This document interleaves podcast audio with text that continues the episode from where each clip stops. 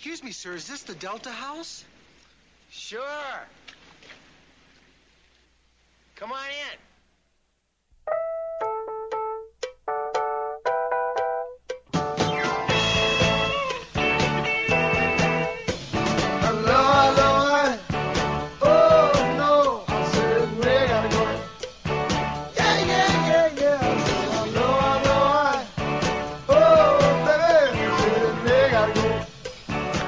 E siamo quindi alla quindicesima puntata di Delta House, bentornati dopo la scorsa settimana con l'esordio nella nuova stagione appunto del, della casa dello sport universitario americano.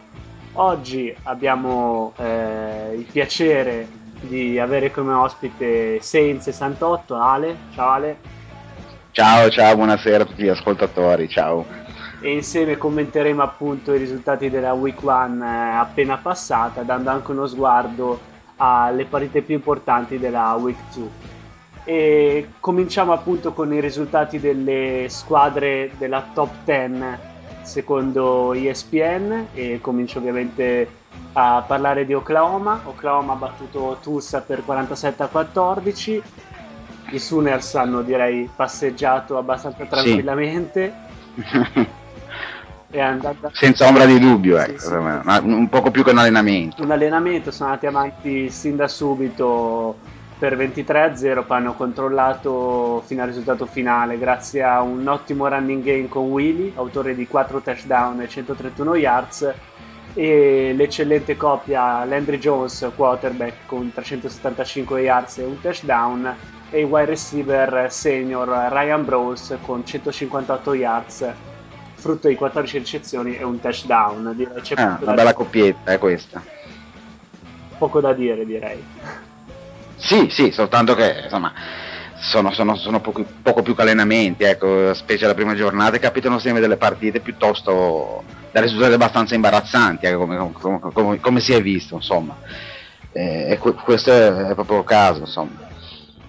Comunque di questa coppia dell'Andrew Jones e Ryan Brown non sentiremo parlare, secondo me, eh? Tenetela sott'occhio. Ne abbiamo anche parlato di Landry Jones assieme ad Alvin nella, nella prima sì. puntata. Direi che eh, sì, sì, gli sì, occhi sì. sono punt- i fari sono puntati proprio su di lui e su Oklahoma, che continua a candidarsi come la appunto la squadra principale del, eh, del college football. E andiamo invece a Tuscaloosa, città tristemente nota per il tornado che è, ne ha distrutta parte con molti morti, dove Alabama anche lei ha passeggiato con Kansas State quarantotto a sette, nonostante una prova piuttosto oscura dei due quarterback. McCarron, il titolare, con un touchdown ma due intercetti, ma anche il suo backup Sims non ha fatto granché bene, due intercetti anche per lui. Ottimo il running game, come ipotizzabile all'inizio stagione, ben cinque touchdown, tre di Richardson, una testa per Lessie e Fowler. Ovviamente Alabama impressiona per la difesa, ma attenzione perché non era propriamente un test probante per la difesa, giusto? E soprattutto sì, infatti soprattutto la prova dei quarterback è stata veramente, probabilmente nessuno aspettava, ecco, molto un esordio di... ecco, poi Eh sì, sì, eh, possono esserci tanti fattori, però non è stato sicuramente un buon inizio, eh. Potrebbe essere causa di problemi piuttosto, piuttosto consistenti, eh, con un andazzo del genere, anche perché poi anche per Alabama le partite toste cominciano ad arrivare già dalla seconda giornata, ecco. Eh, per cui, eh, insomma, vediamo, era, sicuramente era, era soltanto l'inizio, però non è stato, sì, non è stato certo un partire col piede giusto, almeno, almeno in quel ruolo, eh. Difesa, vabbè. Tutti gli anni queste squadre sostituiscono, trovano sempre personale fuori, cioè la, la, la crema, ecco, non, non, non, non, non si trova mai, eh, non si trovano mai in difficoltà, eh, è sempre uno spettacolo da vedere, ecco. Però indubbiamente per gli highlight che ho visto, insomma, gli occorre un eufemismo a dire che hanno abbastanza faticato, insomma, mettiamola così.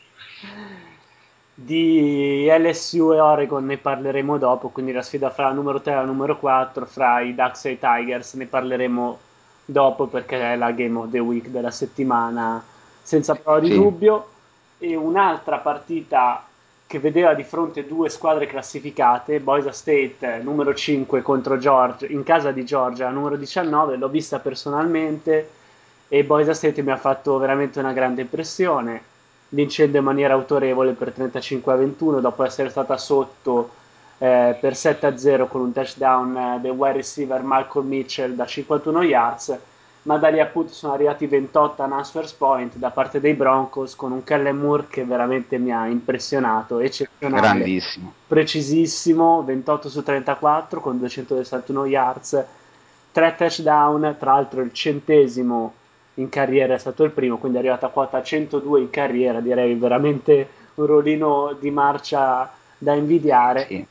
Un solo giocatore fantastico, ma comunque una prestazione veramente eccellente. Boise State che è apparsa molto quadrata con eh, un running game eh, discreto con un eh, ottimo Martin e un Miller, eh, quindi un wide receiver molto potente che eh, è riuscito a guadagnare molte yards eh, durante la partita contro una Georgia che invece ha, ha deluso davvero dopo un buon inizio e una linea difensiva comunque interessante. A, ha manifestato molti problemi, soprattutto col quarterback che non mi è piaciuto per niente, Marra, e non so cosa ne pensi tu. Eh, non, non ho ancora visto la partita, sinceramente, eh, non, non, non posso esprimere un commento perché i ricordi di, di Boise State rimangono a, al bowl dell'anno scorso, è una squadra fantastica, Kellen Moore è un giocatore che mi piace tantissimo, penso che uscirà sicuramente dietro all'H, senza ancora di dubbio al draft, penso siano i primi due Q B, e, però ripeto non, non, non ho visto la partita, non, non, non posso se, se, sentivo soltanto dire sui commenti che il coach di Georgia insomma deve stare un po' a tempo, è una delle panchine più calde quest'anno già, già con questa sconfitta, posso solo dire quello, ecco. Anche perché poi sono attesi anche da, un, da una nuova partita difficile nella week due del quale ne parleremo dopo, comunque ti posso assicurare mm-hmm. che Boise State è uno spettacolo ed è anche la squadra che tiferò per questa stagione. Sì, no, eh, eh, anche a me piace molto. Eh, solitamente incuriosisce per, per la, la, la solita storia delle, del colore del, de, del, del, del loro campo di casa, però comunque è una grandissima squadra. Negli ultimi anni ha fatto vedere uno dei football migliori eh, nel panorama N C A A, per cui sicuramente sono commentati gli aficionados in giro per il mondo di, di Esatto. questa squadra, tra cui anche Alvin che nella scorsa settimana ne ha decantate le lodi, ma passiamo eh. Av- andiamo avanti, andiamo di corsa oggi e alla numero- la squadra numero sei, Florida State, direi che dominare è poco considerando che è finita trentaquattro a zero e che ha avuto gloria anche il figlio dell'offensive coordinator Rick Trinket, Clint, che è entrato come Q B di riserva e ha anche realizzato un touchdown facendo commuovere il padre, una scena che fa capire appunto quanto che genere di partita fosse esatto. essere stata, insomma. Quanto la sfida fosse eh, impari. Sì, sì, diciamo che Florida State deve appunto attendere la sfida con Oklahoma per capire di che pasta è fatta. Sicuramente. Però è una squadra su cui punto mo- cioè penso possano dire la loro quest'anno. Sembrano maturi per poter per poter andare, insomma, per poter stare stare nella parte alta della classifica. Poi staremo a vedere, esatto. Però è una squadra che mi piace molto. Ma secondo te J. Manuel riuscirà a, fa- a non far rimpiangere Christian Ponder? Ma da quello che, insomma, per la partita che ha giocato, sì, però ovviamente il test era quello, quello che era, ecco, ha giocato un, un'ottima partita per quello che ho letto e quel poco che ho visto. E è una domanda qui è un po' troppo presto per poter rispondere, eh, eh, cioè nel senso dopo una giornata e contro appunto una squadra del genere sicuramente ha fatto una partita stratosferica, eh, però insomma è un pochettino presto per poter eh, dire qualcosa di più su questo ragazzo, ecco.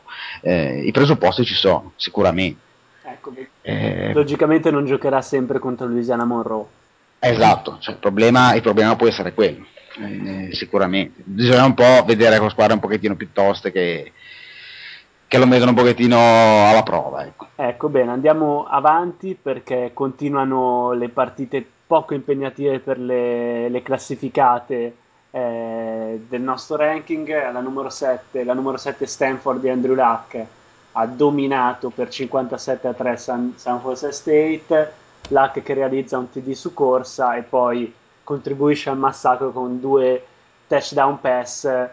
Eh, a rimpinguare il tabellino ci pensano i running back Taylor e Gaffney con altri, testi, altri tre touchdown. Ora Stanford va in trasferta contro Duke. Tu per caso hai avuto modo di vedere qualcosina oltre gli highlights? O no, no, ho visto gli highlights, mi ha stupito, cioè mi ha stupito fino a un certo punto, perché poi ne ha segnati due su corsa, ha lanciato neanche centottanta yard eh, Luck. L'unica cosa che mi è risaltato un po' così dalle, dalle, dagli highlight, ecco, uno si, ovviamente da Luck ti aspetti sempre le trecento yard, poi non, ovviamente non è così, comunque se ne è corsi due eh, in scioltezza. E, sì, esatto. E per... non, non, non sapevo che avesse una mobilità. No, è anche, invece infatti è anche un ottimo, un ottimo, un ottimo corridore, una prestanza fisica non indifferente, fisicamente è parecchio ben piantato e ci sa fare anche con le gambette. Sì, sì.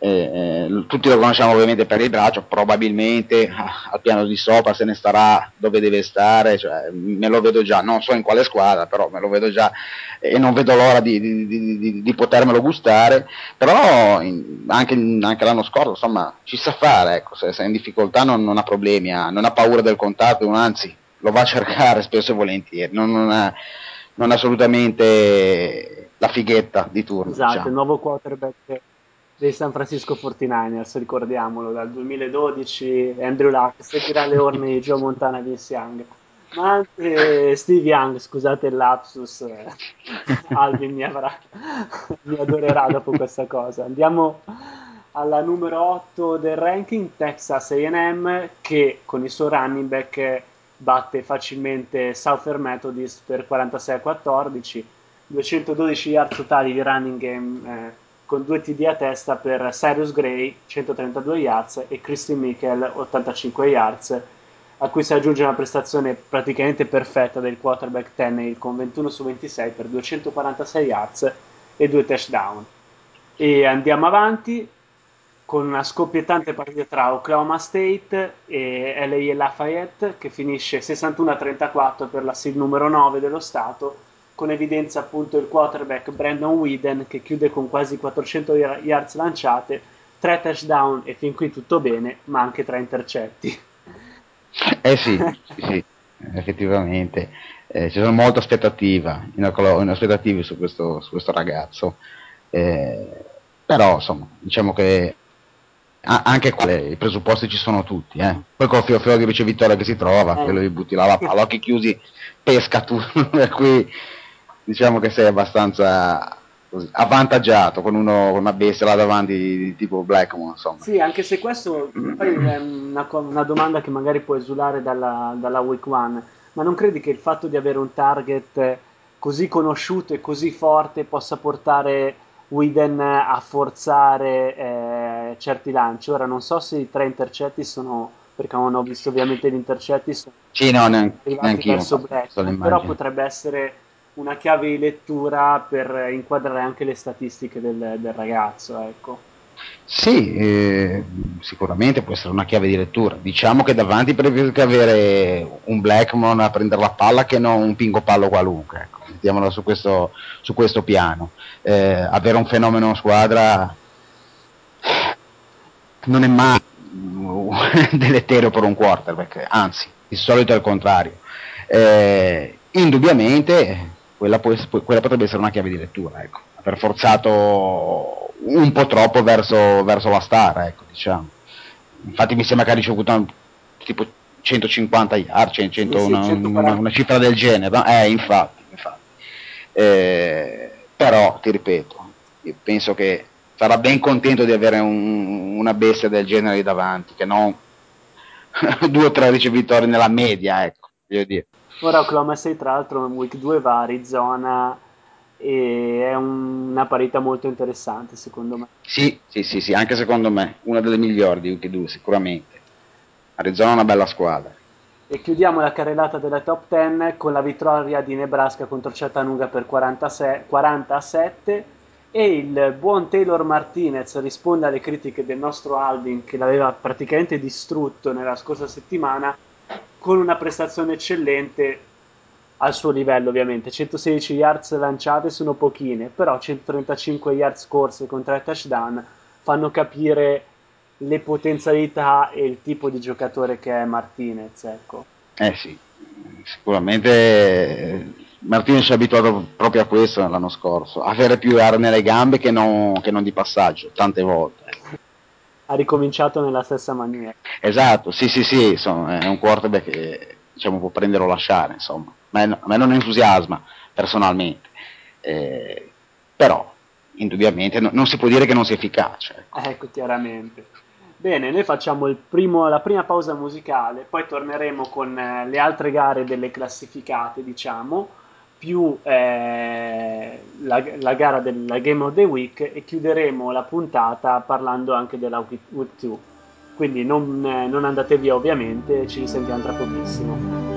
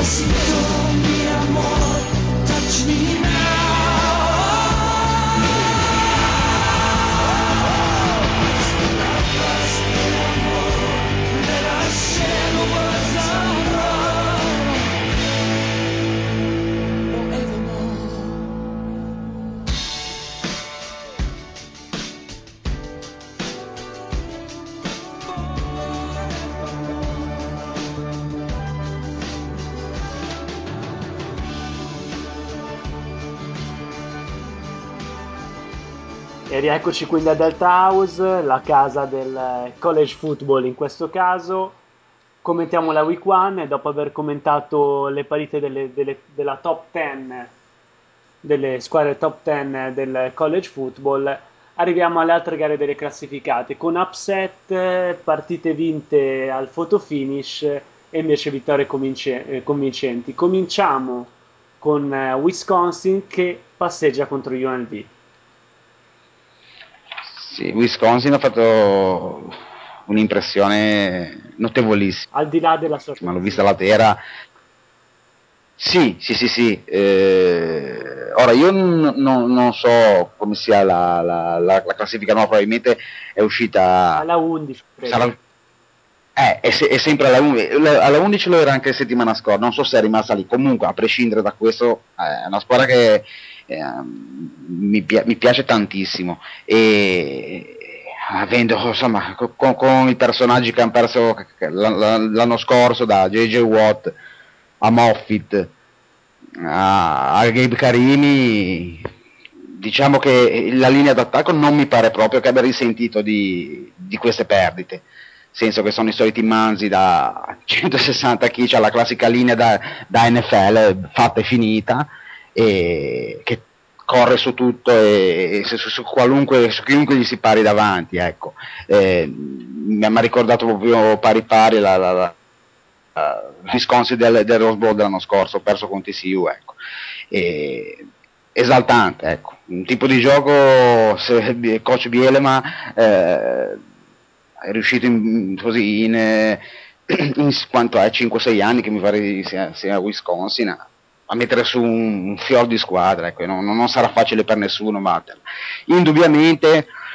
Eh, qualche problemino eh, rispetto all'anno, da, da quello che ho visto in difesa, ecco. In difesa hanno peccato abbastanza i linebacker, in linea un J J Watt non lo regali sicuramente eh, al primo venuto, perché è un fenomeno. A livello N F L secondo me Watt è un, risulterà come uno dei migliori di quest'annata, probabilmente sì, probabilmente sì e... Eh, ovviamente un giocatore del genere pesa sull'economia di, di, di una linea, ecco. Eh, ho visto, ripeto, qualche svarione, soprattutto considerando che i Rebels non sono certo una squadra di primo, di primo piano, ecco. Hanno due, due buoni running back, eh, di cui non ricordo i nomi, che insomma eh, hanno creato abbastanza, abbastanza il panico nelle... Nel, nel, sulla linea e, e tra i linebacker, con qualche, qualche placcaggio ciccato di troppo, diciamo. Però io sono convinto che sia i Badgers eh, diranno la loro anche quest'anno, senza ombra di dubbio, perché poi non è, cioè non, è, un, è un gioco talmente difficile, talmente semplice, ma talmente difficile da fermare, che eh, quando lo esegui come lo eseguono loro, mh, posso immaginare che andrà, andranno ben ben avanti, ecco. Eh, calendario un calendario non esageratamente difficile, lo guardavo giusto mentre giocavano l'altra sera e io credo possano andare ben, proprio avanti alla grande, ecco. Hanno la trasferta a Ohio State, che può essere, insomma, mh, pensierirli, per, però insomma una, eh, hanno Nebraska in casa, poi il resto non, non, non dovrebbe eh, pensierirli eh, ma no, io credo che siano, cioè punterei parecchio su, sui Badgers, ecco. eh, mi piacciono mi piacciono veramente tanto e ripeto sarà dura, ma molto molto dura fermarli, secondo me. Bene, andiamo eh, avanti. Facili vittorie per Virginia Tech, Arkansas, Michigan State University, Ohio State, Mississippi e Florida. Invece South Carolina rimane sotto per due quarti contro, nel derby contro East Carolina. Esce l'impalpabile Show, entra Stephen Garcia e gira completamente la partita, che finisce cinquantasette a trentasei. Eh sì, Garcia ha fatto un altro, altro esempio come, come Jordan Jefferson di L S U, che insomma, ha fatto il cattivello, no? Qualche mese fa, i soliti casini extra scolastici in cui sempre più giocatori vanno incontro durante la stagione morta e non solo, e non solo.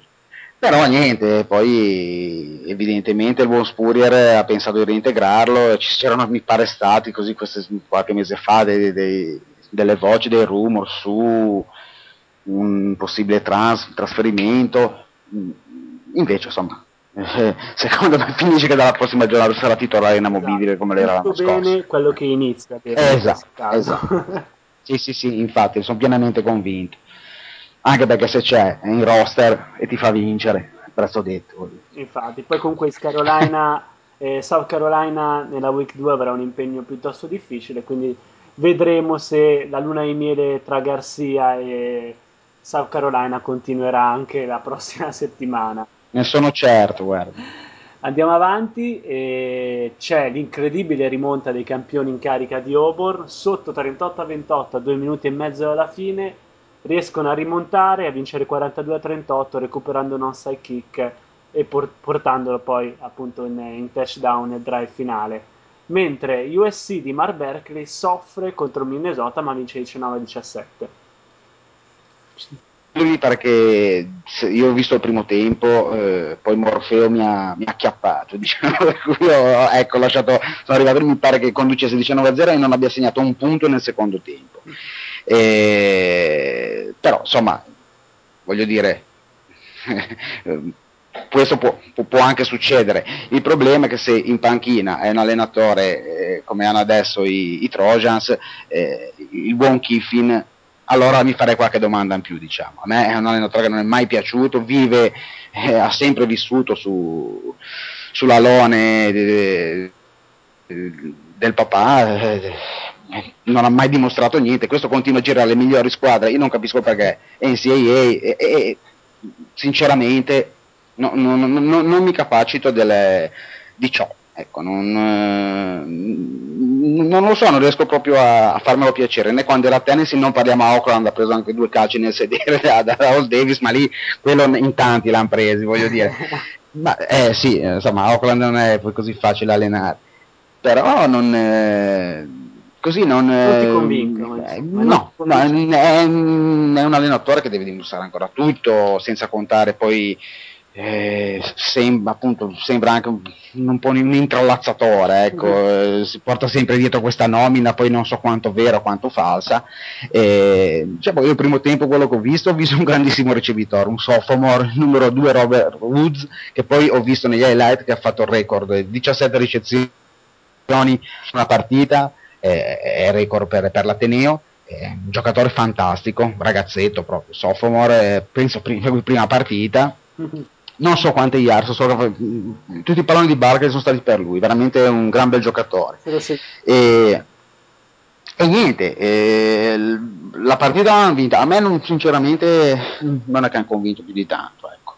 Sarà un'annata abbastanza dura eh, per, per Kiffin e compagnia bella, secondo me. Non, non, non mi sembra una squadra piena di talento, ecco. Comunque staremo a vedere le prossime giornate. Eh, esatto, vediamo se la tua previsione sarà azzeccata o no. Andiamo avanti e passiamo agli upset. Cominciamo da Notre Dame, che delude le enormi aspettative e gli Irish appunto vengono sconfitti per ventitré a venti contro South Florida in una gara condizionata da problemi di maltempo. Infatti i giocatori sono stati eh, hanno fatto un half time di un paio d'ore. Diciamo che il tè caldo di Caressa si è un attimo raffreddato in questo caso. direi, direi chiaramente di sì, con quello che è venuto giù eh, eh, poteva essere che così voleva. Eh, no, è, è già tanto che siamo riusciti a finire la partita, insomma, perché inizia giù lo stadio, da quello che ho visto a un certo punto. La cosa che mi è rimasta più impressa è stata l'incazzatura, scusate il termine, di Brian Kelly, fantastico, valeva, la, valeva il prezzo del biglietto solo quello. Eh, sì, sì. Continua, mamma mia, ha continuato a insultare chiunque si presentasse della specie, il, il receiver, il numero sette, che non mi ricordo, non ricordo il nome, eh, per, un, per un drop clamoroso. Eh, È stato uno spettacolo, non uno spettacolo, era dire incazzato è stato poco. Sì, comunque Notre Dame è work in progress, ecco, vedremo se con eh, le due sfide contro Michigan e Michigan State... Eh, sì, quelle sì, che infatti deve vincere ogni vincere anno. Assolutamente, altrimenti eh, diventa veramente una stagione che comincia in una maniera terrificante. No, anche perché è un altro... Un altro, un altro insomma, Brian Kelly era da, dai, dai Bears di, di Cincinnati come... Messia in terra, insomma, uno scorso otto cinque, secondo anno, vediamo un po', ma non è partito certo col piede giusto, ecco. Infatti, infatti. Invece parliamo dell'upset di Baylor, che è stata una partita veramente incredibile. cioè, Baylor, Baylor appunto, eh, poi ti, ti, lascio rac- ti lascio raccontare la partita, comunque Baylor ha battuto la numero quattordici T C U per cinquanta a quarantotto, dopo aver sprecato ventiquattro punti di vantaggio, si era portata su quarantasette a ventitré all'inizio dell'ultimo quarto, T C U recupera fino al quarantotto a quarantasette e poi il kicker Aaron Jones realizza il field goal decisivo che dà la vittoria a Baylor. con un grandissimo Robert Griffin da cinque touchdown e trecentocinquantanove yards lanciato. Sì, è stata una partita incredibile. Assurda. Eh. Sì, sì, il classico silenzio, contando poi che si giocava venerdì, era, era un posticipo, insomma, un anticipo, voglio dire, eh, è stato un bel aperitivo eh, per le partite del sabato poi. Eh, partita stupenda, Robert Griffin giocatore della settimana, infatti con cinque touchdown pass, eh, tirata fino all'ultimo. eh, T C U che dopo mi pare venticinque partite di vittorie consecutive, Rose Bowl compreso, eh, deve, deve lasciarci le piume, in poche parole, ecco. Eh, e di Baylor anche lei quest'anno ne sentiremo parlare, infatti, secondo me, secondo me infatti eh, bella squadra, esatto, Baylor è molto sopra- sottovalutata, come lo è stato anche Robert Griffin fino a questa settimana. Sì, sì, hai pienamente ragione. Se... Però è una squadra che ha tutto per emergere. Attenzione. Esatto, esatto. Noi ci fermiamo per la seconda pausa musicale, torneremo con la Game of the Week in cui finalmente Ale potrà parlare dei suoi Ducks, anche se non so quanta voglia ne abbia di parlare. E... No, no, è sempre bello parlare. E poi daremo un guardo alla Week due. A tra poco. Got tissue that I wish you saw. Sarcastic Mister Know-It-All. I'll close your eyes and I'll kiss you, cause with the birds I'll share. With the birds I'll share this lonely view. And with the birds I'll share this lonely view. And I'll push me up against the wall. Young tuck girl in a push-up bra. I'm falling all over myself to lift your heart. In case you're here, cause with the birds I share this lonely view. With the birds I share this lonely view. With the birds I share this lonely view.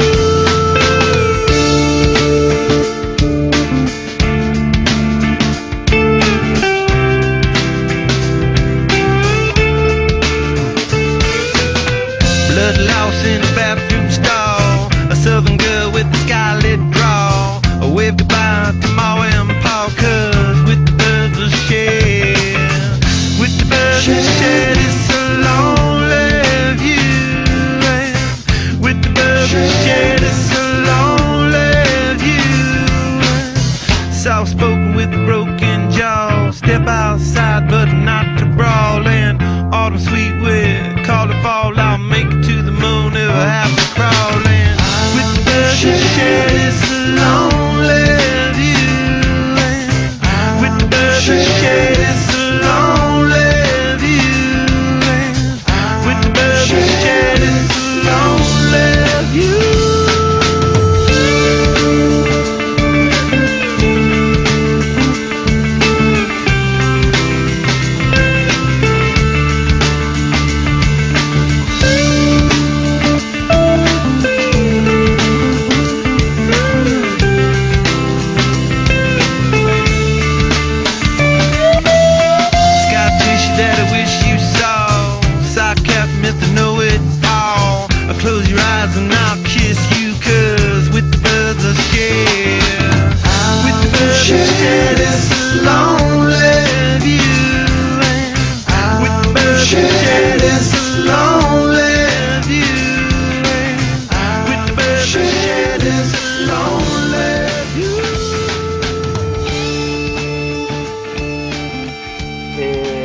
Rieccoci su Delta House, finalmente Game of the Week, partita tra la numero tre gli Oregon Ducks contro gli L S U Tigers al numero quattro. Com'è andata Ale? Eh, è andata male, è andata male, penso che un po' tutta l'America non si aspettasse una, una, una semi disfatta del genere, ecco. Eh, io per primo, insomma, ci sta lì, l'infortunio dopo un quarto di, insomma, di la Michael James, che non è più rientrato in campo, ma eh, problemi qua sono che abbiamo patito incredibilmente la linea di difesa di L S U, ha fatto secondo me una partita incredibile, eh, facendo sentire la pressione da tutti i lati, eh, il il, il, il punto focale secondo me della partita è stato quello, ecco. Poi seconda cosa, eh, l'esecuzione in attacco non è stata, e nei special team non è stata delle migliori, quattro palle perse, e, e, praticamente è presto detto dove, dove c'è la sconfitta del genere, regalare quattro palloni a delle corazzate come, come L S U o come Alabama, insomma come le squadre più, più titolate, è normale che, che sia un suicidio, ecco. Anzi, sinceramente il punteggio rimasto non ricalca forse quello che è stato poi in campo. Sì, anche se io ho visto stato... comunque un primo quarto, primo quarto e mezzo piuttosto sì, equilibrato, sì sì, poi basta. praticamente, praticamente da dove sei rimasto te, eh, sono cominciati gli errori, fumble, eh, eh, punt eh, rimbalzato in mano, ricoperto dal, dal cornerback dei, dei L S U, il numero sette, non ricordo il nome, fanta, giocatore fantastico peraltro, che è colui che, che insomma l'anno scorso ha lasciato Peterson, ma quest'anno mi sa che hanno con cui, con cui, buon materiale con cui sostituirlo, ecco, sinceramente. E da lì sono iniziate una serie, una caterva di errori che ha portato poi a, alla distruzione. Ecco. eh, sì, no, no, non c'è altro termine. Sono stati, sono stati proprio eh, annichiliti in ogni parte del campo. Ora per, per, per i Ducks si fa dura, ecco. In un discorso Champions si fa molto, molto duro. È una sconfitta... chiedere...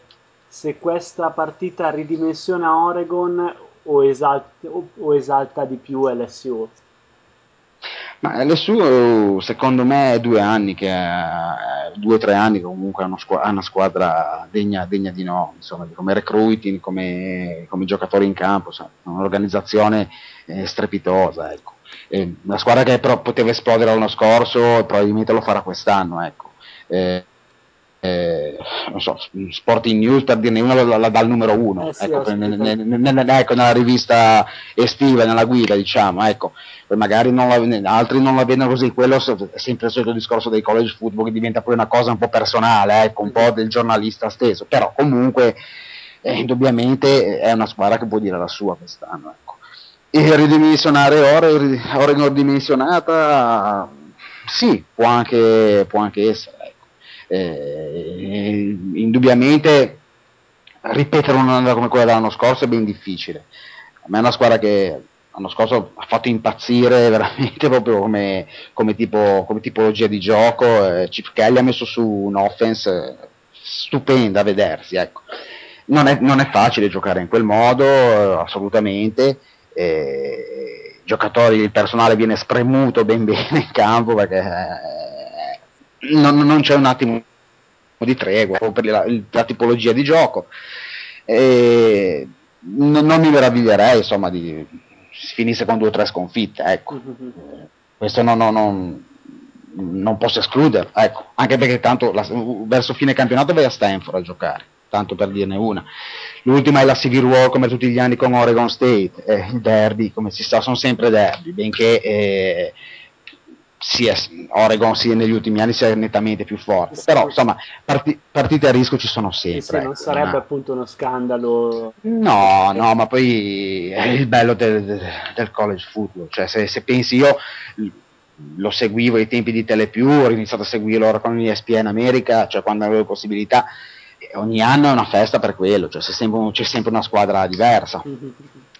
In ali, in cima, insomma, e ci sono quelle, le due o tre che stanno sempre nelle prime quattro cinque, ma la vittoria poi è, è difficile, è con, insomma, in poche parole. E è un po' come nell'N F L, secondo me, il fascino della palla ovale americana. Bisogna sempre conquistarsi la vittoria. Eh, sì, sì, infatti, come le yard, come lo sport in sé, ed è molto difficile ripetersi, molto, molto difficile a questi livelli, ecco. Eh, per cui ma, ma a prescindere, anche se fosse vinta questa partita, pensare comunque già alla prima giornata da tifoso, perlomeno da simpatizzante, eh, piuttosto, piuttosto accalorato, pensare già a un championship sarebbe stata comunque abbastanza, cioè la strada era lunga comunque, è eh, una brutta una br- brutta battuta d'arresto, eh. Oltretutto proprio per non, non, non si è neanche riusciti poi a giocare granché bene, ecco, soprattutto in attacco che è la chiave di, di, di volta di questa squadra qua. Eh, infatti, vediamo un po' le prossime giornate. Esatto, la squadra, una delle squadre più spettacolari comunque. Sicuramente. Sicuramente, sicuramente. E vedremo appunto se con Nevada eh. Oregon si riprenderà. Diamo appunto uno sguardo alla Week due. Eh, ci saranno dei match fra squadre classificate. Auburn, la ventitré, giocherà contro Mississippi State, la venti, mentre Georgia, dopo la batossa contro Boise State, prova a recuperare posizioni nel ranking giocando appunto contro la South Carolina di Garcia. Ma ormai non c'è storia. Eh, secondo te non c'è? Cioè, credo che no, no, credo che South Carolina li fa fettine. Non posso sbagliarmi, ma cercherò di vederla questa partita, perché comunque sì, sicuramente è interessante. Sì, ma sì, South Carolina quest'anno è un'altra squadretta di quelle toste toste. Sì, eh. sì, la Georgia che ho visto contro Boise State non credo possa impestire South Carolina, ovviamente se partirà Garcia, ecco. Questo idolo incontrastato, ecco. No, eh, Giorgio l'ho registrato, ce l'ho sul, sul, sul, record, sul D V D record, adesso una settimana la guarderò. Eh, Boise è sempre uno spettacolo da vedere, ecco. Eh, come prima, eh, però io credo che se, insomma, mh, cercherò se, se sarà trasmessa di, di vederla la prossima. Penso che South Carolina possa vincere facilmente, abbastanza facilmente, sì. No, appunto, riguardo ai top team, L S U non dovrebbe aver problemi contro Northwestern State. Oregon cerca riscatto contro Nevada, orfana di Colin Kaepernick. Eh, cavolo, se non vince neanche questa, allora poi davvero non ci vengo più come ospite. Mentre Andrew Luck va a visitare i Blue Devils di Duke. Ma quale sarà la partita più interessante secondo te? Beh, eh, io credo che Alabama-Penn State possa essere un, un buon... Eh, un bel programmino per sabato o domenica, penso si giocherà di sabato, ecco.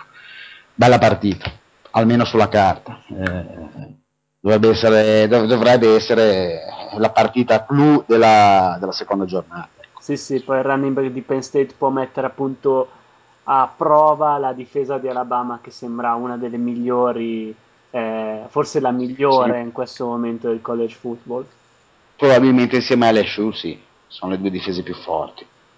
Credo.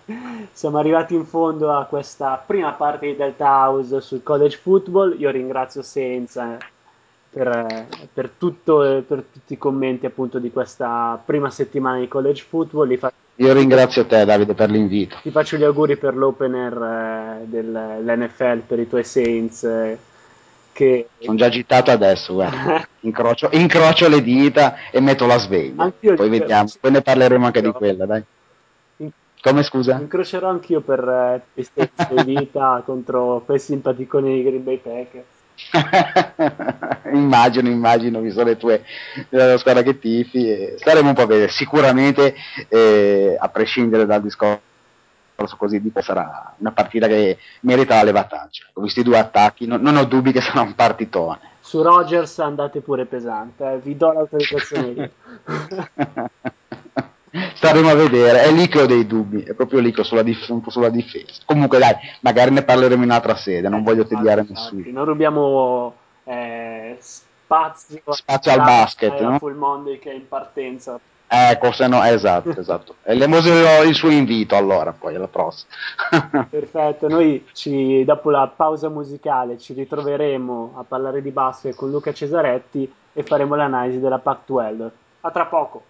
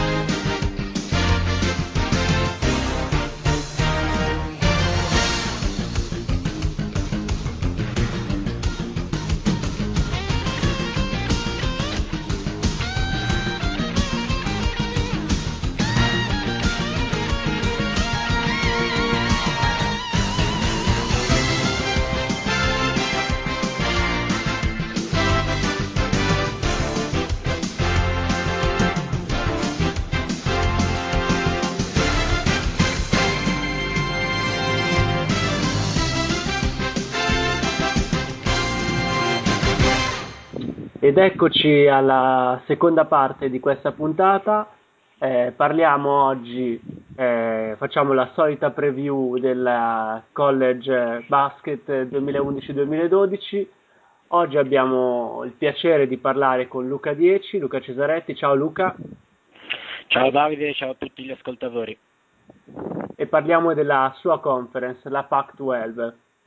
Sì, allora guarda, intanto io farei un, un primo quadretto generale molto velocemente eh, per dire che quest'anno la Pac dodici sarà la conference degli underclassmen, perché tanti giocatori sono andati via, eh, anche se comunque non era stato l'anno passato un'annata eccezionale a livello qualitativo, ma comunque eh, Clay Thompson, Malcolm Lee, Tyler Honeycutt e altri se ne sono andati verso lidi bloccati per il momento, ma se ne sono andati verso altri lidi, per cui quest'anno poi avremo con le varie squadre tanti tanti tanti underclassmen che decideranno la conference e decideranno le sorti delle varie squadre. Sì, corretto, poi ci sono state appunto uscite importanti verso l'N B A, come appunto Klay Thompson, eh, Derrick Williams soprattutto ovviamente. E chiaramente, chiaramente. Il protagonista dei nostri spot eh, da Washington, com'è che lo chiami tu, il nano Isaiah Thomas? Il nano Isaiah Thomas, sì. Beh, lui forse, forse, forse poteva anche rimanere eh, per un altro giro sulla Brava, però insomma deciso così, tutto sommato a Washington, poi lo, de- lo diremo in maniera più, più precisa più tardi, non si strappano neanche tanti capelli, visto che avrebbero preferito avere qualche lungo magari piuttosto che una point guard, visto che nel back court sono sicuramente più forniti. E lo vedremo certamente dopo. Cominciamo ad analizzare appunto le squadre che, almeno secondo il parere di Delta House e di Luca in particolare, Eh, dovrebbero arrancare in fondo alla classifica, e cominciamo appunto con Utah. Sì, Utah sicuramente alla, alla dodici sembra decisamente la squadra meno, meno fornita di qualità e anche di quantità, ah, perché comunque il, il loro giocatore più forte dell'anno scorso, Will Claiborne, ha deciso di trasferirsi a Iowa State. Jay Watkins, che era il secondo loro miglior giocatore, eh, ha completato gli studi universitari e quindi ha completato l'eleggibilità, e Kristoviak eh, insomma, ha una bella cassa da pelare, tanti giocatori che arrivano, oh, pochi però sono di livello, ci sono addirittura quattro Yuko transfer, e la star, se così vogliamo dire, eh, è, dovrebbe essere John, Josh Watkins, che è una point guard, ma probabilmente giocheranno con un, con un quintetto molto piccolo, perché veramente sotto le plance eh, hanno praticamente il roster da ricostruire da zero. Oh, tra le ali qualcosa probabilmente riusciranno a mettere insieme, però tante tante difficoltà. E passiamo subito all'undicesimo posto, dove troviamo Colorado, che ha perso Alec Burks, che è andato a giocare, si spera a giocare in N B A, e si spera nell'esplosione del freshman Dwindle. Eh sì, non c'è più Alec Burks, però arriva questo freshman molto interessante, Spencer Dinwiddie, e probabilmente fin da subito avrà tanti possessi e tanti tiri a disposizione, e potrebbe insomma metterli subito a frutto. Intorno a lui ci sarà qualche altro giocatore interessante, specialmente Carlon Brown, che è un, un transfer, arriva da Utah, quindi per lui possiamo dire che è quasi un derby, visto che comunque Colorado e Utah proprio in quest'anno vengono, entrano insieme nella Pac dodici. Carlon Brown, che due anni fa ha deciso di lasciare Utah, e quest'anno se la ritrova subito di fronte in pratica. E passiamo alla dieci, dove abbiamo Southern California, che aveva eh, acquisito Fontan, che però ha avuto un infortunio piuttosto importante che eh, abbassa le quotazioni della squadra, che adesso ha come aspettativa una stagione piuttosto mediocre. l'avevamo visto insieme in fase di preparazione della puntata, io l'avevo messi un pochino più nonostante non abbiano le mie simpatie, se così vogliamo dire, eh, però poi c'è stato questo infortunio molto importante eh, alla fine di agosto, a agosto così, di Gio Fontan, che era l'uomo oh, di punta, sia perché gestiva l'attacco, essendo loro poi in guard, sia perché comunque è il giocatore senior e giocatore più forte decisamente della squadra, che ha perso tanti pezzi, perché ha perso quella che probabilmente era la miglior line della Pac dodici, cioè Vucevic e Stephenson, e ha perso anche un paio di giocatori come Simmons e Donte Smith, che comunque all'interno delle rotazioni erano sicuramente, specialmente Simmons, che era un ottimo difensore, eh, giocatori interessanti su cui fare affidamento. Oh, perdono anche Fontan, eh, che si è fatto male in Brasile eh, nel, nella tournée estiva Uh, che ha fatto U S C, e si è fatto male dopo aver messo per due volte, due partite consecutive, ventinove punti, per cui si capisce che sarà un'annata complicata per loro. Dovranno puntare probabilmente a questo punto su Aaron Fuller, che è un, una ala, un tre, un quattro, forse un quattro sottodimensionato, più che altro giocherà così e, a U S C, e probabilmente anche per loro tanti problemi sotto canestro. Il centro titolare potrebbe essere i sette piedi di James Blashick, che è un, un giocatore in arrivo anche lui da uno junior college, però insomma annata difficile. Annata difficile quindi per Southern California, e probabilmente non sarà molto più facile l'avventura quest'anno per Arizona State, che troviamo alla nove. Esatto, Arizona State, eh, anche loro perdono diversi pezzi eh, rispetto alle ultime annate, perché non ci sono più Ty Abbott, eh, Jamel McMillan, che tra parentesi è il figlio del più famoso Nate, e il lituano Richards Kuksis, che sembra più non so, uno scioglilingua rispetto a un nome.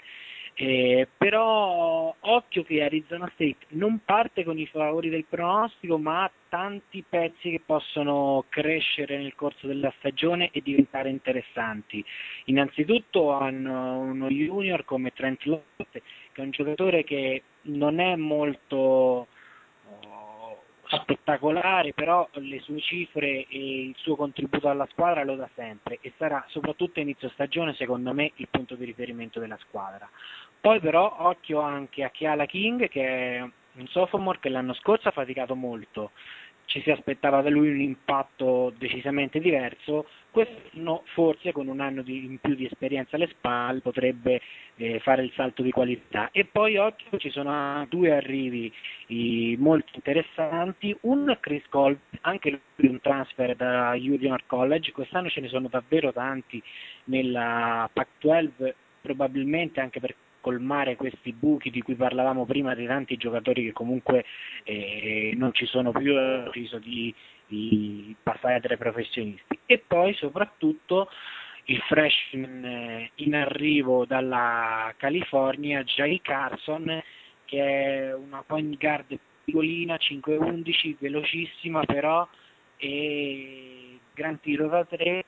È stato uno dei giocatori che nell'ultima annata è, ha scalato le classifiche insomma, dei siti di recruitment, e arriva con grandi attese in Arizona State. Può essere diciamo l'erede, molto tra virgolette e senza volerlo caricare di troppa responsabilità, però l'erede di Harden come punto di riferimento dei Sun Devils. Ah ok, giusto per non caricare le responsabilità. Sì, sì, lo, lo spariamo così, almeno l'abbiamo subito massacrato e via andare. Perfetto. Andiamo alla nostra numero otto, che è Washington State. Con la perdita di Clay Thompson cambia completamente l'assetto della squadra, e grossa fiducia viene riposta nella point guard Reggie Moore.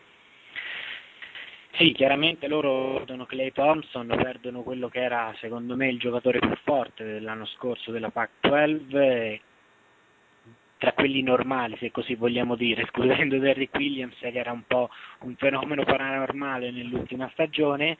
Eh, perdono anche De Angelo Casto, e non è una perdita da poco, perché comunque tante squadre quest'anno nella Pac dodici avranno problemi tra i lunghi con eh, rotazioni corte o giocatori di basso livello, e questo poi, faccio una piccola parentesi, un'anticipazione, eh, vedremo chi sarà in testa a questo power ranking, e il settore lunghi è una delle motivazioni per cui ci sarà la squadra un'altra davanti a tutte, eh, però comunque Washington State eh, ha un giocatore molto forte che torna, che torna per il suo anno da junior, Reggie Moore, Moore che da freshman ha fatto, ha fatto onde, se vogliamo dire, ha fatto molto bene, l'anno scorso ha fatto un passo indietro, quest'anno forse con... Eh, Eh, la di partita di Thompson avrà tanti palloni per lui, eh, sarà caricato di responsabilità, però forse riuscirà anche a mettere insieme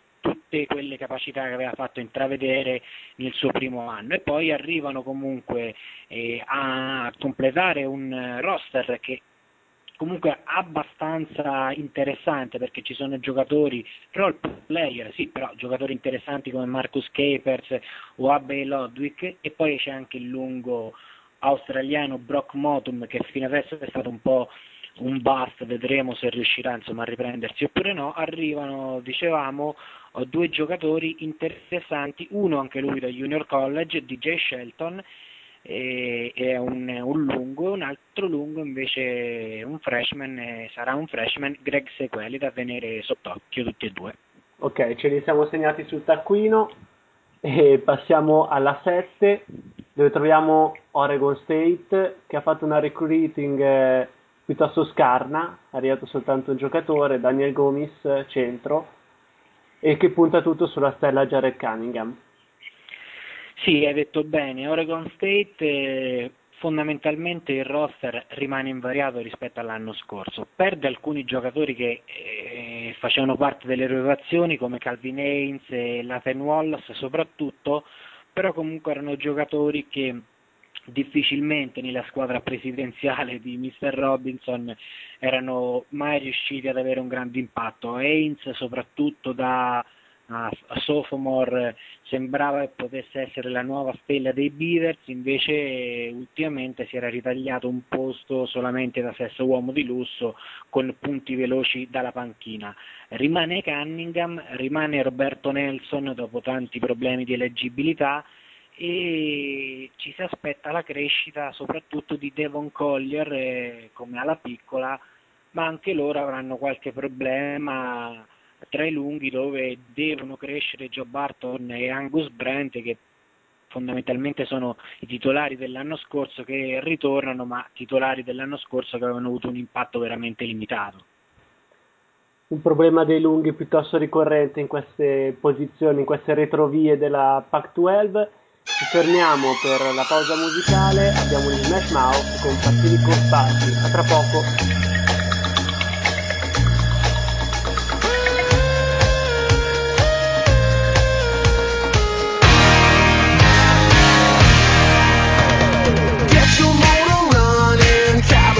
Interstate one, Pacific Coast party. If you got to work today, get yourself a new vocation, Pacific Coast party. You don't have to mind father time, mother nature.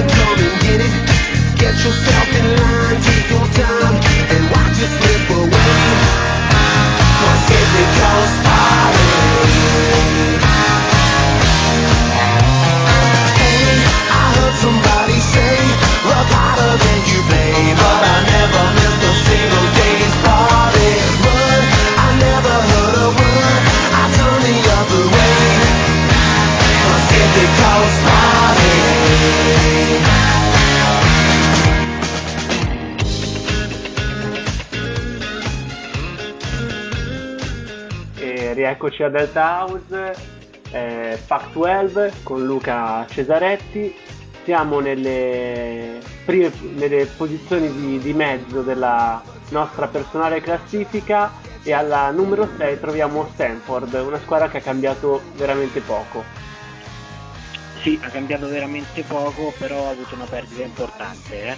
Ha avuto la perdita di Jeremy Green, che dopo aver avuto qualche problema con, con lo staff eh, l'anno scorso, aver perso il posto in corsa, ha deciso di trasferirsi. È una perdita importante perché altrimenti con lui forse potevano puntare anche a qualcosa di più importante in questa stagione. E arriva un giocatore come Jackson Randall, che probabilmente troverà anche per via della partenza di Jeremy Green fin da subito spazio anche quintetto forse. E occhio però, perché Stanford è una squadra interessante perché ha una point guard come Jared Mann, che è un giocatore sicuramente non spettacolare ma solido, fa il suo compitino senza strafare. Probabilmente potrebbe partire insieme a lui nel backcourt appunto il freshman Jackson Randall. Poi occhio a Anthony Brown, da cui ci si attende un bel salto di qualità, e poi a una coppia di lunghi finalmente decente e anche qualcosa di più, specialmente eh, con Josh Owens, il senior, che con tutta probabilità partirà uh, da, da numero cinque. Comunque sono abbastanza intercambiabili lui e Powell. Owens non è un fenomeno, però fa il suo, un, una macchina probabilmente da doppia doppia in questa nuova Pac dodici, quindi occhio puntati anche su di lui. Sì, perché poi contro eh, le front line avversarie potrebbe banchettare abbastanza tranquillamente, perlomeno quelle che abbiamo visto finora.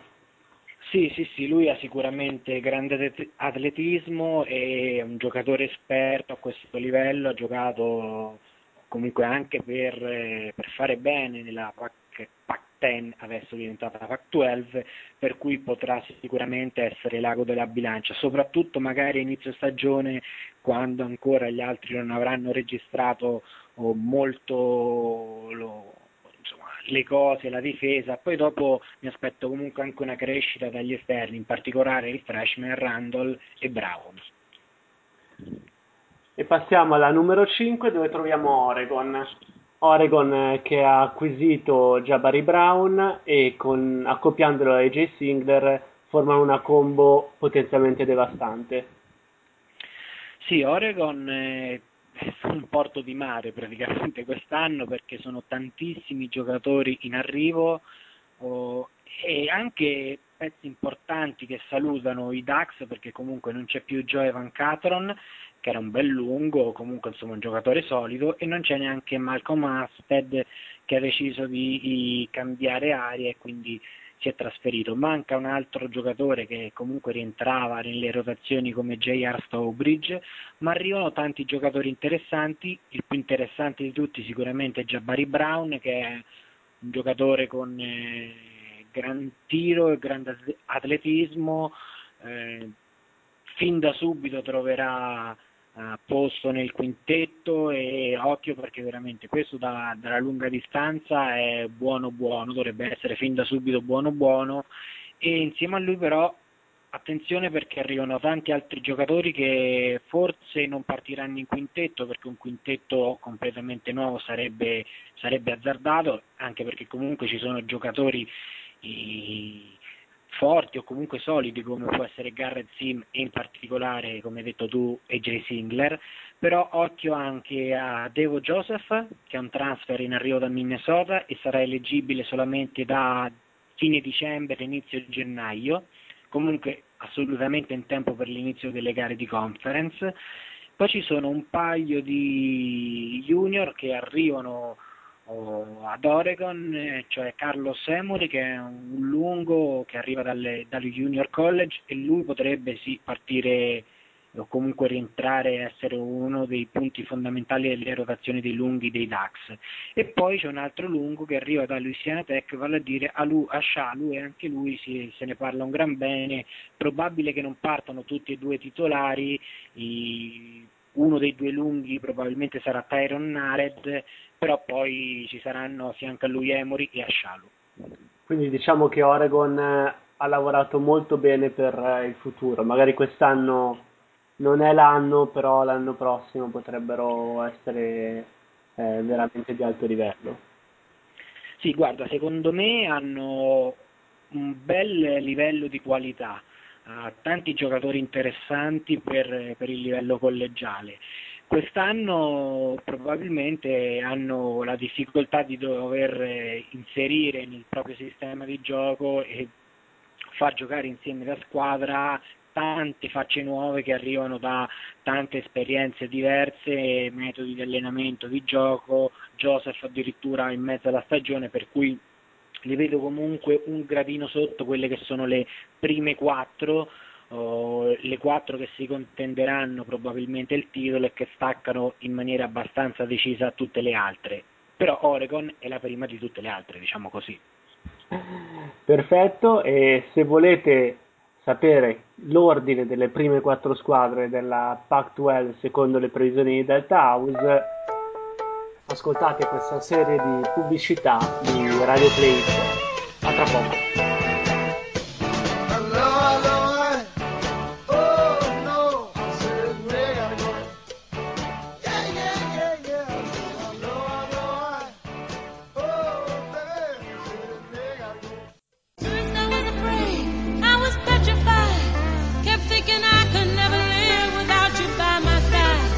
But then I spent so many nights thinking how you did me wrong, and I grew strong, and I learned how to get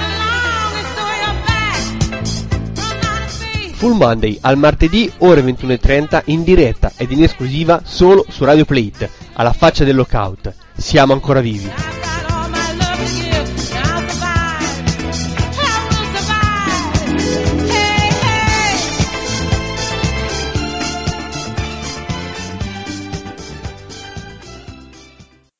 Un prossimo su Morgan e Steiner, da voi due vorrei saperlo. Vince Matt Morgan, proprio lo schialo, devasta. E Luca Grandi dice che vince Scott Steiner, sta dicendo una cosa che non pensa. You see, you deserve a world title shot. Damn right. Well, you disrespecting piece of... Parole sante Scott, Zona Wrestling Radio Show, ogni weekend su radio punto play tiusa punto com, Raw, SmackDown, T N A e le domande dei nostri lettori.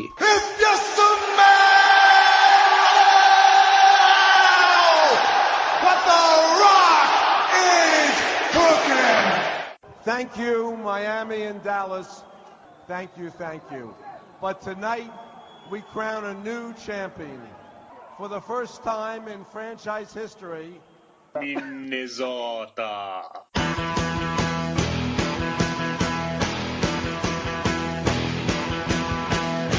Boldo là, il, il pallone non mente mai. Noi qualche cazzata invece la diciamo. Ogni settimana su Radio Play It. Vi odio tutti, abbasso i Thunder. Vuoi sapere tutto, ma proprio tutto sul basket d'oltreoceano? Analizziamo insieme ai nostri esperti la pallacanestro dei giganti N B A e quella madness del mondo collegiale. Non puoi perderti We're Talking About. Conducono Davide Pozcavati e Carmine Scritto il D'Amico. Ogni mercoledì solo su Radio Play.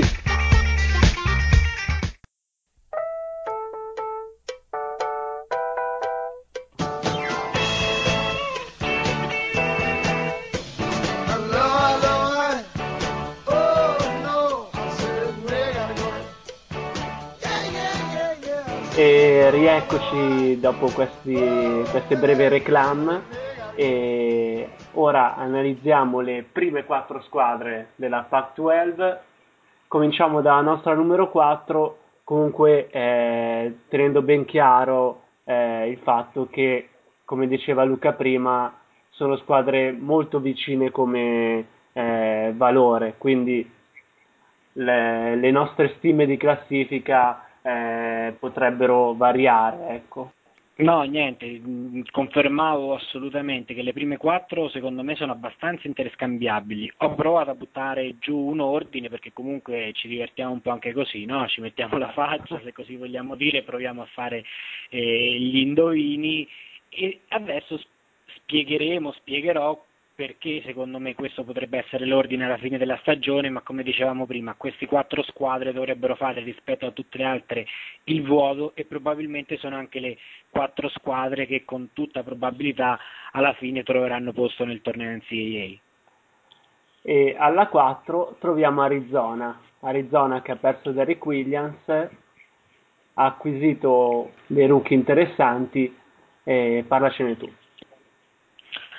Sì, esatto, Arizona quarta perché, come hai detto benissimo tu, perde tanti giocatori, ne arrivano tanti, molto interessanti, però comunque è una squadra che si rinnoverà tantissimo e c'è anche un po' di dubbi ancora se poi arriveranno tutti questi giocatori che dovrebbero arrivare in casa Wildcats, e mi spiego. Intanto diciamo che Arizona, oltre a Derrick Williams, perde Jamel Horn, ma perde soprattutto Lamon Jones, eh, che è al terzo cambio fondamentalmente di college in un anno e mezzo, perché Lamon Jones inizialmente era un commit di U S C, poi dopo tutto quello che è successo a U S C ha deciso di andare ad Arizona. L'anno scorso da freshman è cresciuto costantemente nel corso della stagione, chiudendo molto bene, poteva essere Il, la nuova star dei Wildcats nell'era post Derrick Williams, e invece ha deciso di andarsene,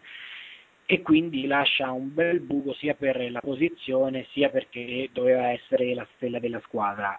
Almeno inizialmente la stella dei Wildcats dovrebbe essere Kyle Fogg, uno dei giocatori più esperti al roster, un giocatore non spettacolare, non sarà una superstar, però il suo lo fa, e su tutti e due i lati del campo è molto pericoloso da tre, meglio non, la, non lasciargli spazio. Arrivano per aiutare Kyle Fogg e Solomon Hill, che sono diciamo i due, le due pietre angolari da cui Arizona riparte, arrivano tanti giocatori interessanti. Angelo Ciollo, che è un lungo di Los Angeles, probabilmente partirà fin da subito come centro titolare. Poi ci sono Nick Johnson e Sidiki Johnson, che sono rispettivamente una guardia e un'ala grande, eh, che probabilmente entreranno subito nelle rotazioni, specialmente Nick Johnson, un giocatore molto interessante, e soprattutto però dovrebbe, e il condizionale è d'obbligo, arrivare Josiah Turner. Josiah Turner, che è il, probabilmente il miglior prospetto oh, in arrivo dall'high school nel ruolo di point guard, e doveva assorbire in maniera insomma almeno parziale quella che era la perdita di Derrick Williams, perché comunque è un giocatore di sei piedi e tre che ha mh, capacità sia da come passatore sia soprattutto come scorer. Il problema è che non si sa allo stato attuale delle cose se Josiah Turner arriverà in realtà A, ad Arizona, perché eh, sembra avere qualche problema a livello di voti, e quindi potrebbe fare un anno in una prep school. Infatti sembra che addirittura sia entrato in una prep school in questo momento, e vedremo ancora, insomma non è ben chiaro. Certo, se non arrivasse ad Arizona è un bel colpo, e probabilmente La, la staccherebbe dalle prime tre e toglierebbe Wildcats ogni velleità di ripetersi. E passiamo alla tre, dove troviamo i campioni uscenti di Washington, che hanno perso Isaiah Thomas, ma sono arrivati un sacco di rookie molto interessanti. Sì, Washington perde, perde quattro pedine fondamentali ne, negli ultimi due o tre annate ad alto livello. Uh, perde Isaiah Thomas, eh, ma perde soprattutto, guarda, la perdita più pesante per loro potrebbe essere quella di Matthew Bryan Manning, il lungo di origini naturalizzato, visto che gioca comunque con la nazionale inglese, e potrebbe essere la perdita più importante perché anche loro saranno un po' corti e mancheranno soprattutto di qualità nel settore dei lunghi. Poi perdono anche Venoy Overton, che comunque era stato uno dei giocatori più importanti nelle, nelle ultime due o tre annate, e perdono anche Justin Holiday, il fratello di Drew, visto U C L A adesso uh, a fila con i settantasei ers, eh, e comunque Justin Holiday, che era un giocatore importante perché non riempiva magari i box score, però era il loro stopper difensivo, e quindi insomma quattro perdite importanti. Il problema per tutte le altre squadre è che Washington aveva un roster molto molto ben fornito, e per cui nonostante queste perdite eh, e fondamentalmente con un solo arrivo ma di altissimo livello, cioè Tony Roten, che è un'altra, un'altra combo guard che fin da subito probabilmente andrà a prendere eh, l'eredità lasciata da Thomas, eh, con Roten che si inserisce in quintetto, poi hanno probabilmente, anzi sicuramente, il mio backcourt della Lega, perché c'è Abdul Gaddi che finalmente ha chiamato al salto di qualità che nelle prime due stagioni non è mai riuscito a fare, c'è Terrence Ross che è un candidato fortissimo ad essere il miglior giocatore della Pac dodici, eh, a fisico, a tiro, ha fatto già vedere l'anno scorso di avere anche gli attributi per prendersi tiri pesanti e importanti e metterli. Il problema è che insieme a loro sotto le planche ci saranno Darnell Gant, che è un role player onesto, e poi nel ruolo di centro potrebbero essere costretti ad affidarsi ad Aziz Ndiaye, che come migliore qualità ha quella di essere sette piedi e uno, per cui insomma bene ma non benissimo. Perfetto, andiamo avanti e troviamo una squadra invece dal quintetto stellare come California. Sì, California praticamente tornano tutti, fondamentalmente tornano tutti, l'unica, hanno due perdite comunque anche qui, giocatori di livello, perché Gary, Fle... Gary Franklin era un giocatore importante, e soprattutto anche loro perdono un lungo come Marquise Anders Frison, che era un giocatore solido sotto canestro, sapeva il fatto suo, però oh, tornano quelli che erano le pietre angolari della squadra, tornano oltre sessanta punti nella passata stagione, e poi hanno anche l'aggiunta in corsa di un transfer da Minnesota come Justin Cobbs, che andrà a, probabilmente a chiudere il quintetto, un quintetto che dovrebbe vedere Justin Cobbs, la loro stella che ha solo un sophomore, e ritorniamo sull'anno del, degli underclassmen come dicevamo all'inizio, vale a dire Allen Crabbe. Poi c'è Jorge Gutierrez, il giocatore più brutto della storia della Pac dodici, Mark Kemp e Richard Solomon, un quintetto molto solido, e, e occhio che questi difendono per davvero. Ora, a parte gli scherzi, Gutierrez sarà pure esteticamente non bellissimo, però il ragazzo gioca davvero, gran difensore, e nell'ultimo anno ha fatto il salto di qualità anche in attacco, per cui ora veramente è un giocatore completo a livello collegiale su tutti e due i lati del campo, che può fare insieme a Crabbe grossa differenza. Bene, arriviamo quindi alla, al primo posto e troviamo la tua squadra, troviamo U C L A, dopo una stagione a mio avviso piuttosto eh, modesta, eh, un recruiting comunque di livello, una coppiata di lunghi da paura, sono queste la ricetta del rilancio?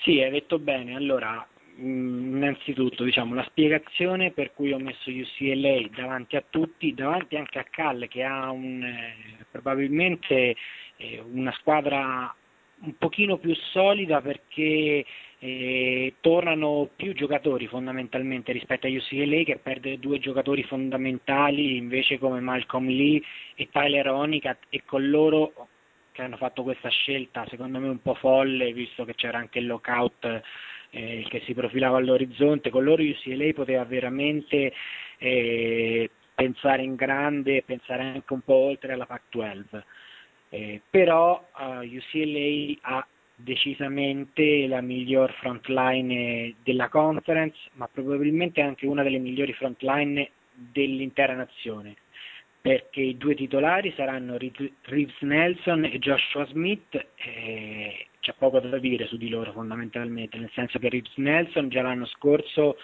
era, era stato il miglior giocatore a tutto tondo della squadra, sempre o quasi sempre costante, grandi passi in avanti anche in difesa, come aveva fatto vedere addirittura cancellando dalla partita, incredibile che dirlo, ma era stato così, Derek Williams nella partita giocata al Poli, e, e quindi con un anno in più ci si aspetta veramente grandi cose da lui.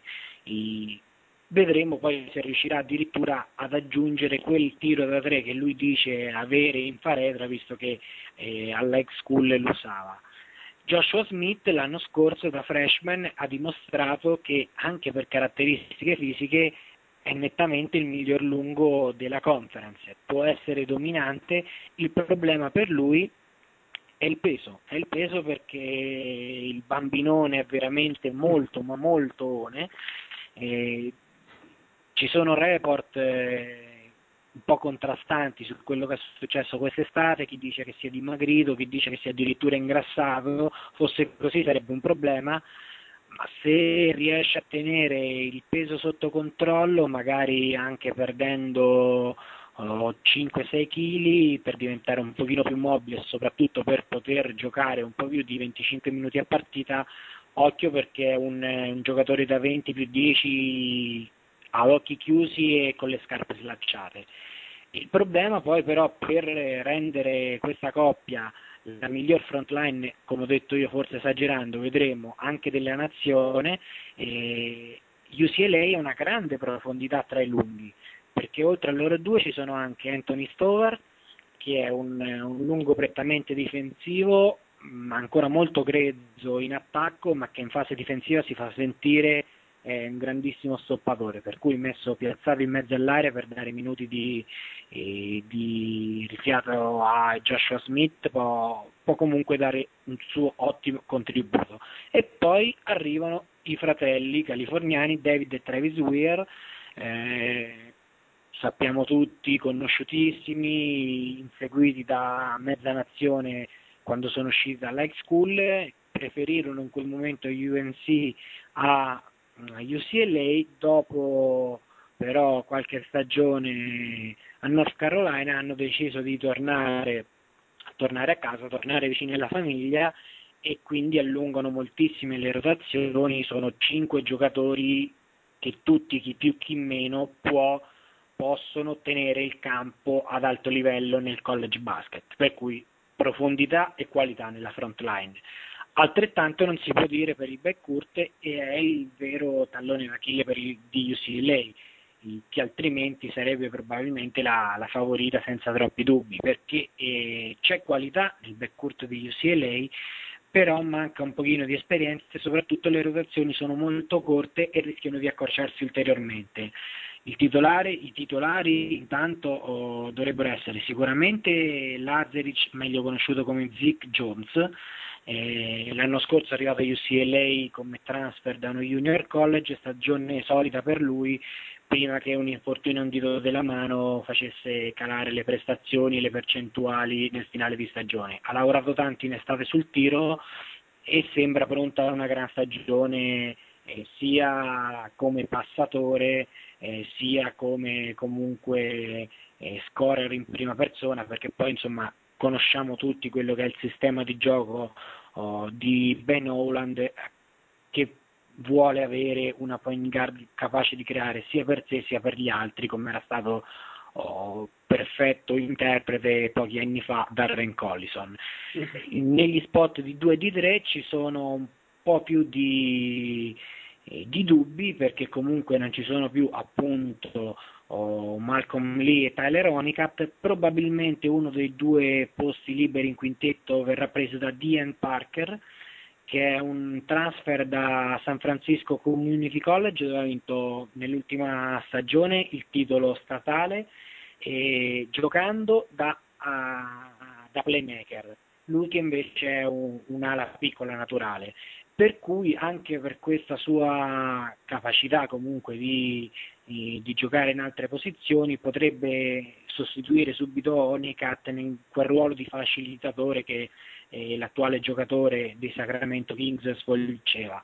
E poi come invece guardia ci sarà probabilmente una lotta a due tra Tyler Lamb, che è un sophomore che nell'ultima la stagione scorsa, nella sua annata da freshman, non ha non ha fatto vedere granché, ci si aspettava cose migliori da lui, ma ha un po' sofferto il suo impatto con il college basket.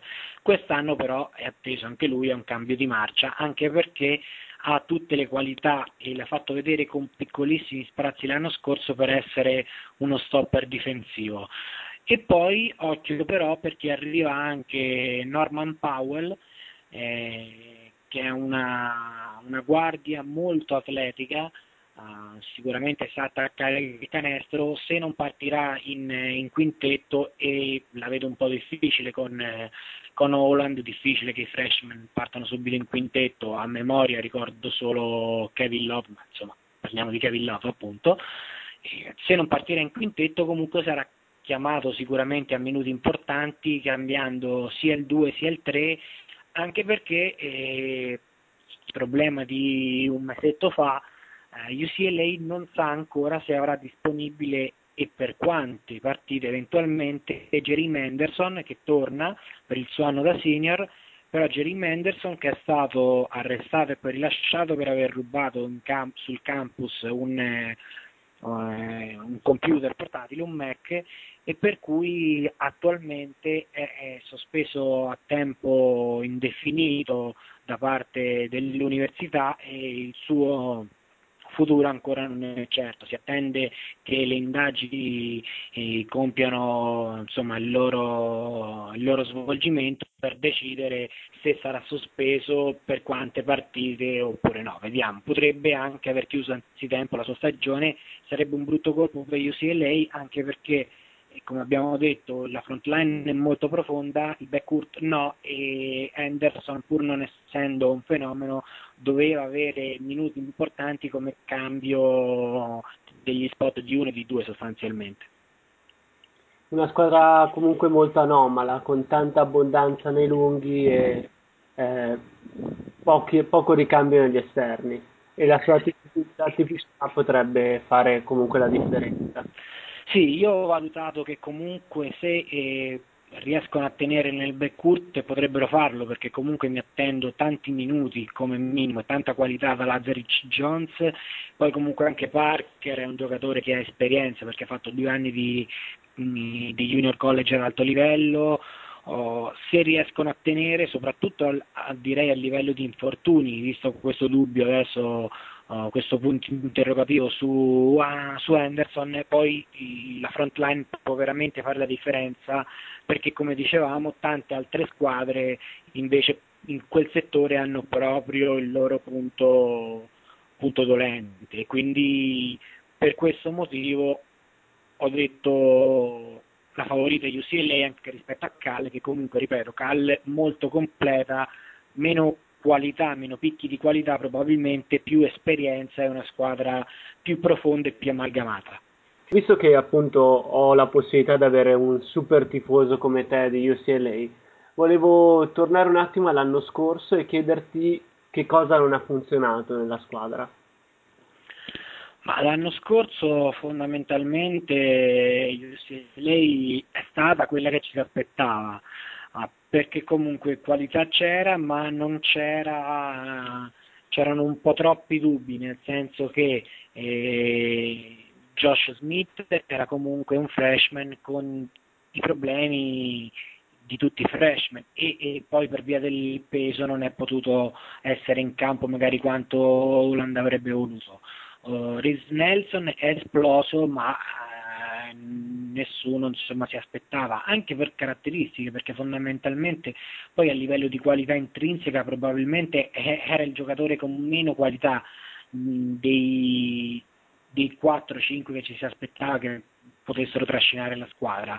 Malcolm Lee e Tyler Honeycutt non sono mai riusciti ad avere continuità, hanno fatto vedere a sprazzi di avere tanto talento, ma non sono mai riusciti a metterlo in campo per quaranta minuti e tutte le partite.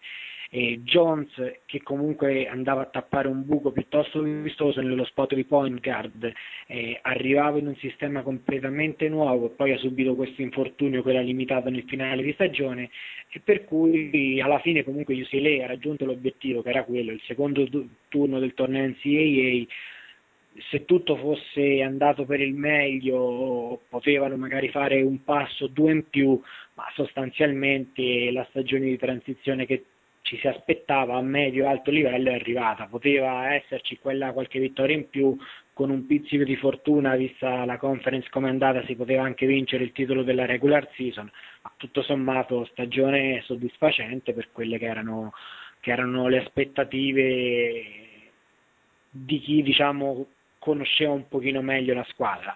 Già da quest'anno devono, dovrebbero fare un salto in avanti, e poi occhio perché dal prossimo anno, con l'arrivo di, di nuovi assistenti alla corte di Howland, in particolare McCreary, sembra che sia in, in divenire una grandissima recruiting class. Ci sono già uh, Jordan Adams e Dominic Artis, e, e si seguono altri pezzi da novanta, soprattutto Shabbat Muhammad, che se arrivasse potrebbe veramente... Eh, mettere U C L A in corsa per eh, appendere qualcosa al polipaviglione rinnovato. E con le speranze di Luca andiamo in pausa musicale, abbiamo i Beach Boys con Surfing U S A, a tra poco per l'ultima parte. If everybody had a nose across the U S A, then everybody be surfing like California.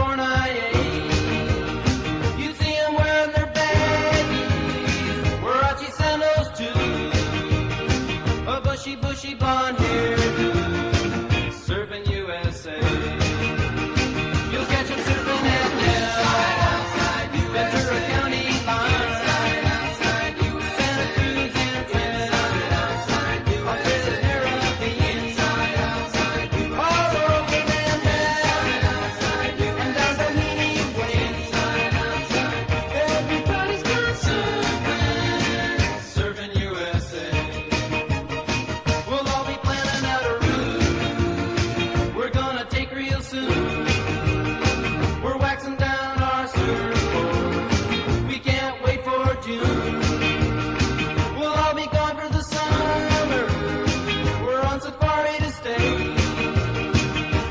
Teacher, we're serving, serving U S A.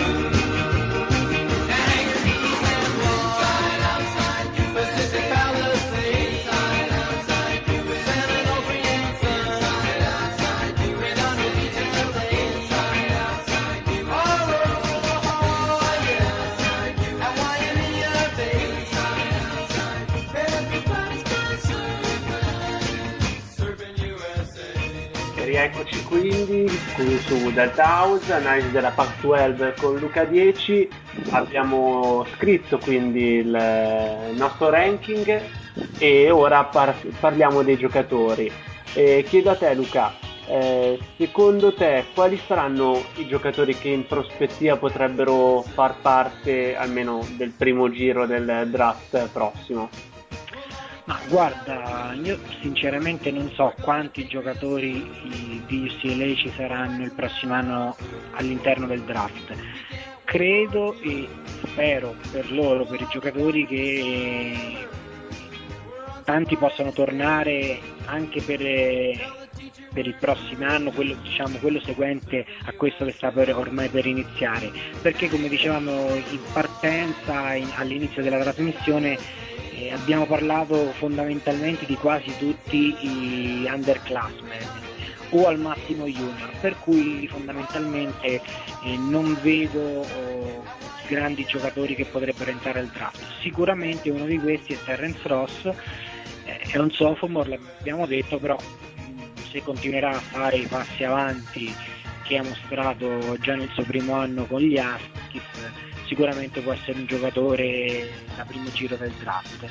Occhio anche a Reggie Moore, secondo me, che è un giocatore che non ha grande rilevanza a livello nazionale, ma è uno junior, è uno junior può, probabilmente testerà almeno le acque, e secondo me se mette insieme una bella stagione come può fare, potrebbe scalare parecchie draft board.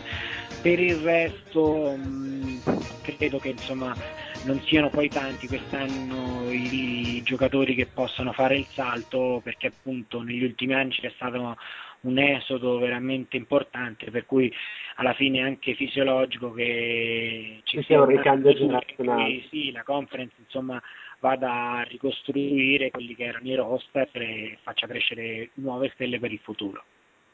E qualche giocatore che eh, può sorprendere e ergersi nell'elite della division?